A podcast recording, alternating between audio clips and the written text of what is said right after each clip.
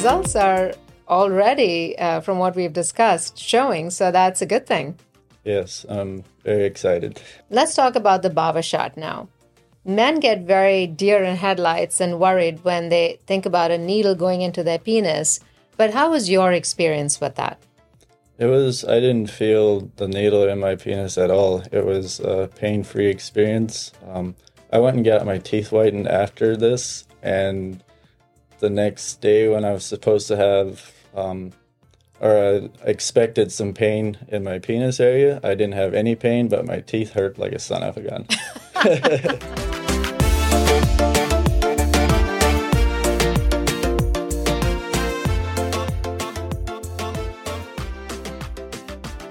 Welcome to America's number one sexuality podcast, Dr. Sex Fairy.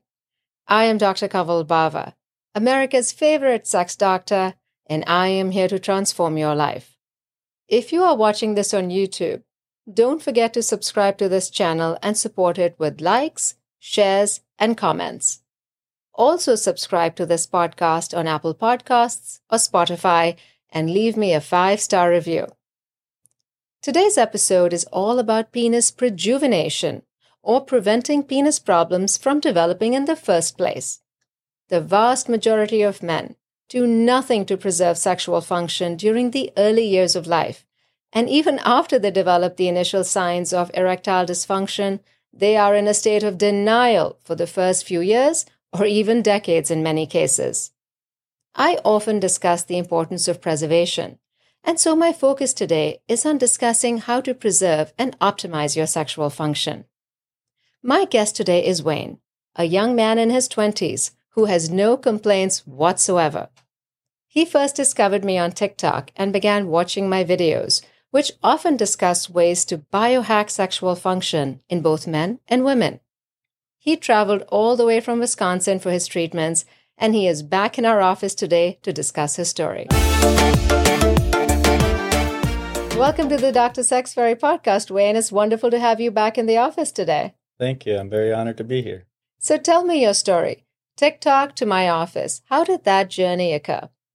Well, I saw you on TikTok and I started watching your videos and just fo- started following you and uh, learned more and more. And I was very intrigued.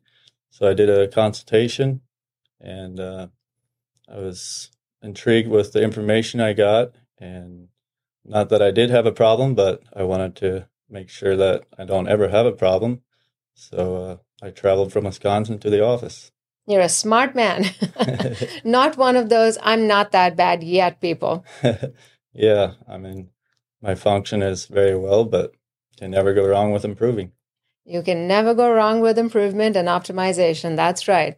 And given the fact that you've started now in your mid 20s, when you're not having a problem, your chances of having wonderful performance and function long term have gone sky high. Do you know that two out of every 10 men in their 20s suffer from erectile problems? I did not know that. That's mind boggling, to be honest. It's mind boggling, isn't it? Because you think that somebody in their 20s has perfect sexual function. And thankfully for you, you do have excellent function. But two out of 10 men in a lineup in their 20s cannot perform in bed. That's sad. It is mind boggling. The issue is that there's a lot of shame associated with it. Men in their 20s who can't perform feel very embarrassed about it because they think there's something seriously wrong with them, that they're freaks or something. And my goal is to let people know that this is perfectly normal, not something you want happening to you, but it's happening to other people as well. And statistically, ED goes up about 10% for every decade of life. So, three men out of every 10 in their 30s, and so on and so forth. So, by doing the treatments in your 20s, you are really biohacking your sexual health. That's awesome. That's the goal here. Let's talk about the treatments you had here. One of the treatments you had was BawaWave, our proprietary protocol for shockwave therapy. And that is something that breaks down blockages and promotes great blood flow in the entire pelvic area. Because after all, we don't just treat the penis, we treat the entire groin. So, how did you find that experience? Did you find that uncomfortable in any way? So it was very pain free, um, easy in and out. 10 minutes, I was in and done and back out the door and back about my day. And uh, I'm interested to see what the results bring. It was a little more than 10 minutes.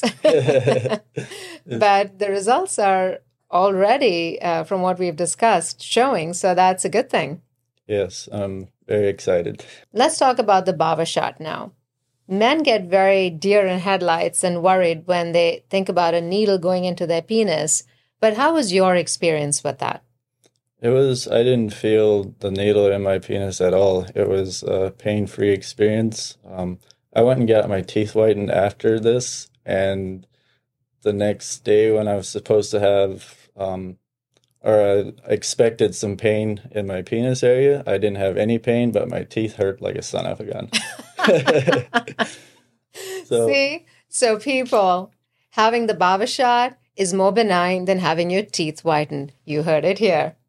If you're scared of the sh- the shot, that's what's holding you back. you that's not there's nothing to worry about nothing to worry about pain free pain free music to everybody's ears as they listen to you right now you have a very interesting background i didn't realize that you grew up amish you were amish until 21 years of age when you left to go out into the big bad world that we live in and you grew up very differently than the average american so it makes your journey to my office all the more interesting. From an Amish farm to the Dr. Sex Fairy podcast and my office. How did that happen?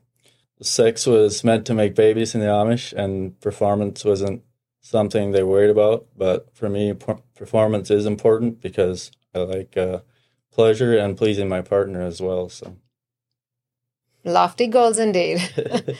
I think that's great because as Amish, you grew up without sexual education of any kind. So you are going out proactively and trying to make up for lost time. And I think it's great that you found my TikTok Dr. Sex Fairy and that you came to my office because that's been a game changer for you. Absolutely. In episode 52 of the Dr. Sex Fairy podcast, Shocking Sex Secrets of the Amish, I spoke to three Amish who had left their communities now, they came from very orthodox Amish communities, and their lives were really quite horrific in many ways. How was your upbringing? Was it orthodox? Was it somewhat liberal? Tell me more about that. I grew up in a more liberal community. Our teachers were uh, American or English, as we would call them. Um, so ours was a little bit more educational, I would think, than uh, most of the communities around us. It was unique in our community. Um, but our parents never really showed affection or told us that they loved us or gave us hugs or anything like that.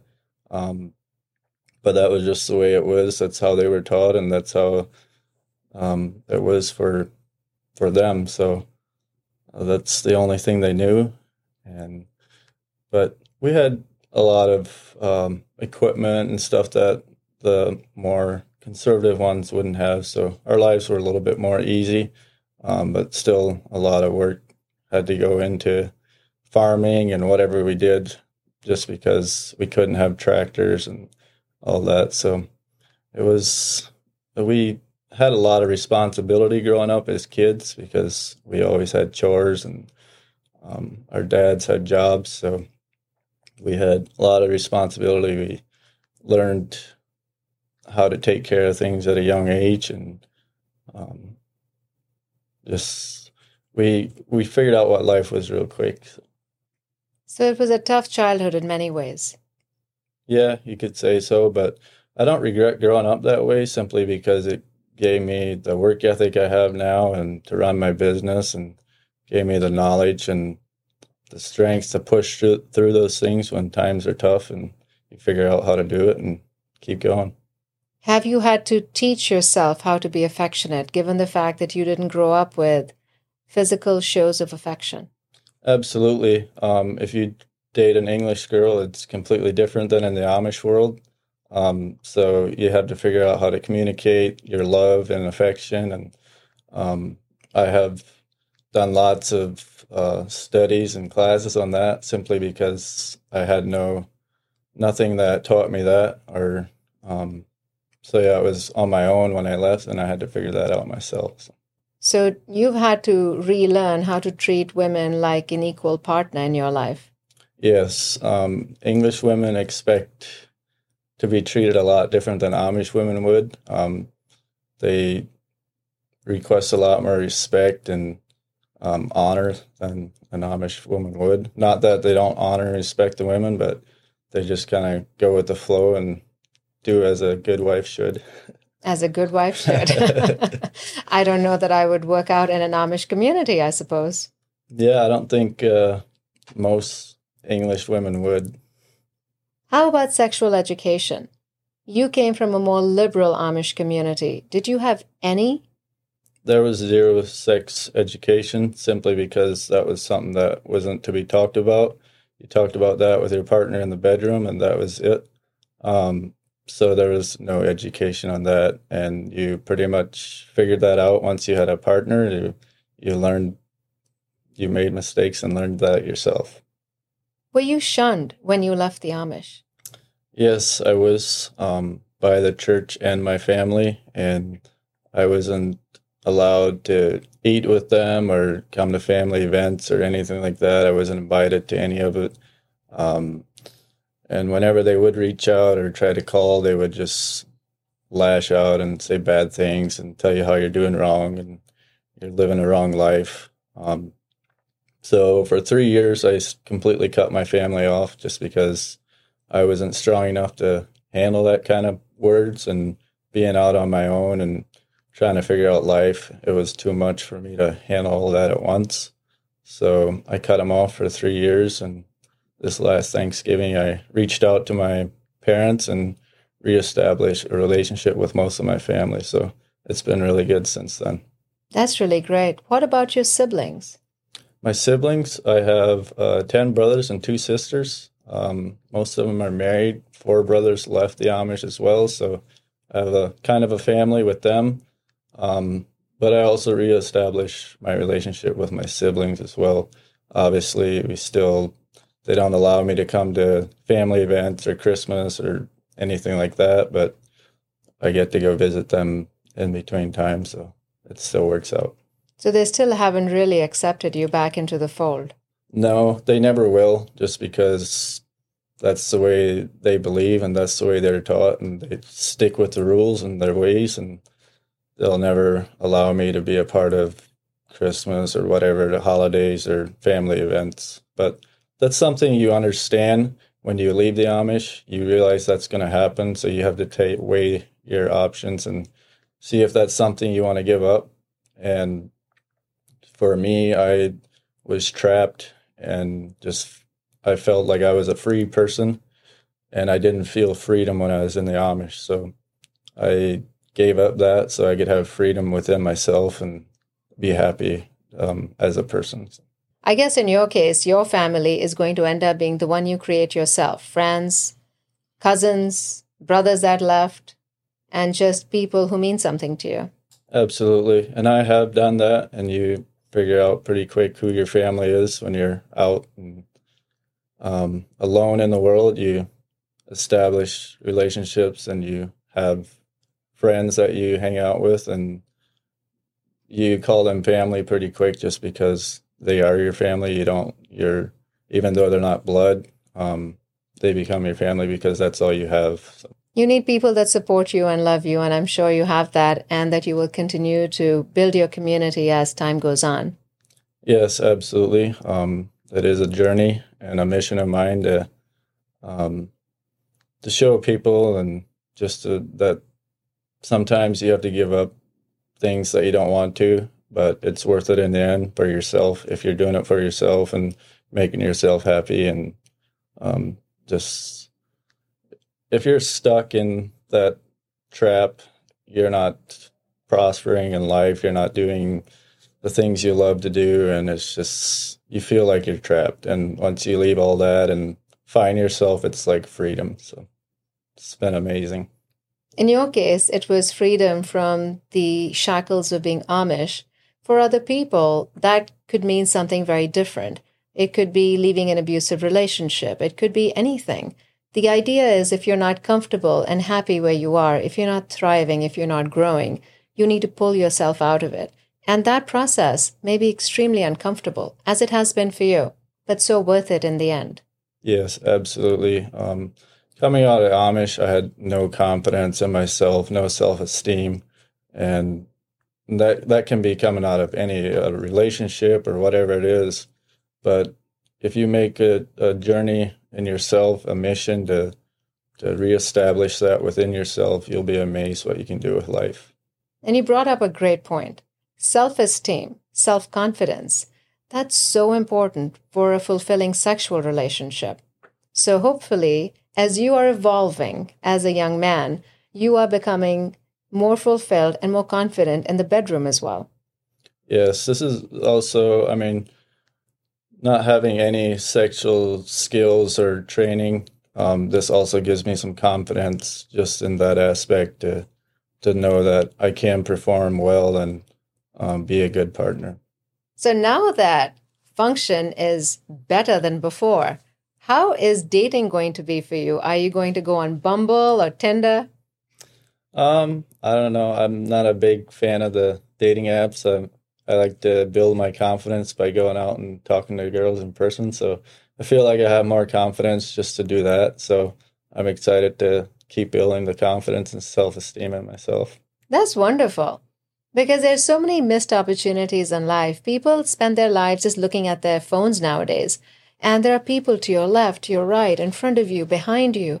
And I think people are so disconnected from their present moment. Even if you look at going to a concert or being at some kind of special event, I think we are so focused as a society now, just trying to capture it, taking selfies, taking videos, that we are forgetting to live in that moment itself. So I commend you for trying to find love out in the real world. I'm very grateful for the background of not having a phone when I grew up because now I don't need it when I'm out doing something, I see everyone on their phone and taking videos and stuff, and and I believe in enjoying the moment and just living in the moment, and obviously capture as much as you can. But uh, it seems like you forget to enjoy the moment when you're on your phone or taking pictures and whatnot. So it's like when people get their food delivered at a restaurant and they're busy taking pictures while the food is getting cold. I can understand taking a picture of a beautiful dessert or something occasionally, but my goodness, it's become a sickness in our society, hasn't it? Yes, it has. Snapchat eats first. in today's world, Snapchat eats first. Snapchat eats first. I like that. That's funny. Another great thing you have chosen to do is taking Dr. Sex Fairy supplements. And I think that's a great move because now you are proactively doing something for yourself that will help increase blood flow increase testosterone, and increase your libido and general sexual performance. Yes, I think it's very beneficial. Uh, ties in with the with the procedures that we did, and if it's as easy as taking a few pills every morning and night, uh, absolutely. You're in. I'm all in. Well, Wayne, thank you so very much for coming on the Dr. Sex Fairy podcast today. It's been such a great conversation from the fact that you came in for rejuvenation, for preserving function and optimizing it. And the fact that you have taken charge of your life from being Amish and repressed to now living your best life on your own terms. Thank you so much. Thank you. I was honored to be here. Wayne's story teaches us to not only preserve function, but to optimize performance and pleasure as well. He chose to take control of his sexual function both in the present and the future by undergoing Bawa wave and the Bawa shot. He is an example of how it is never too soon to think about sexual health. You may be older than Wayne, and you may already have erectile issues, but it is never too late to live the life you deserve. I invite you to contact me to discuss your own sexual function and performance. Make sure you hit that subscribe button on my YouTube channel, Dr. Sex Fairy, and on your favorite podcast platform whether it is Apple Podcasts, Spotify, or elsewhere. Stay tuned for more fascinating discussions on matters of penises and vaginas, hormones, supplements, techniques, treatments, and more. May your life be filled with love, passion, connection, and profound pleasure. Until next time.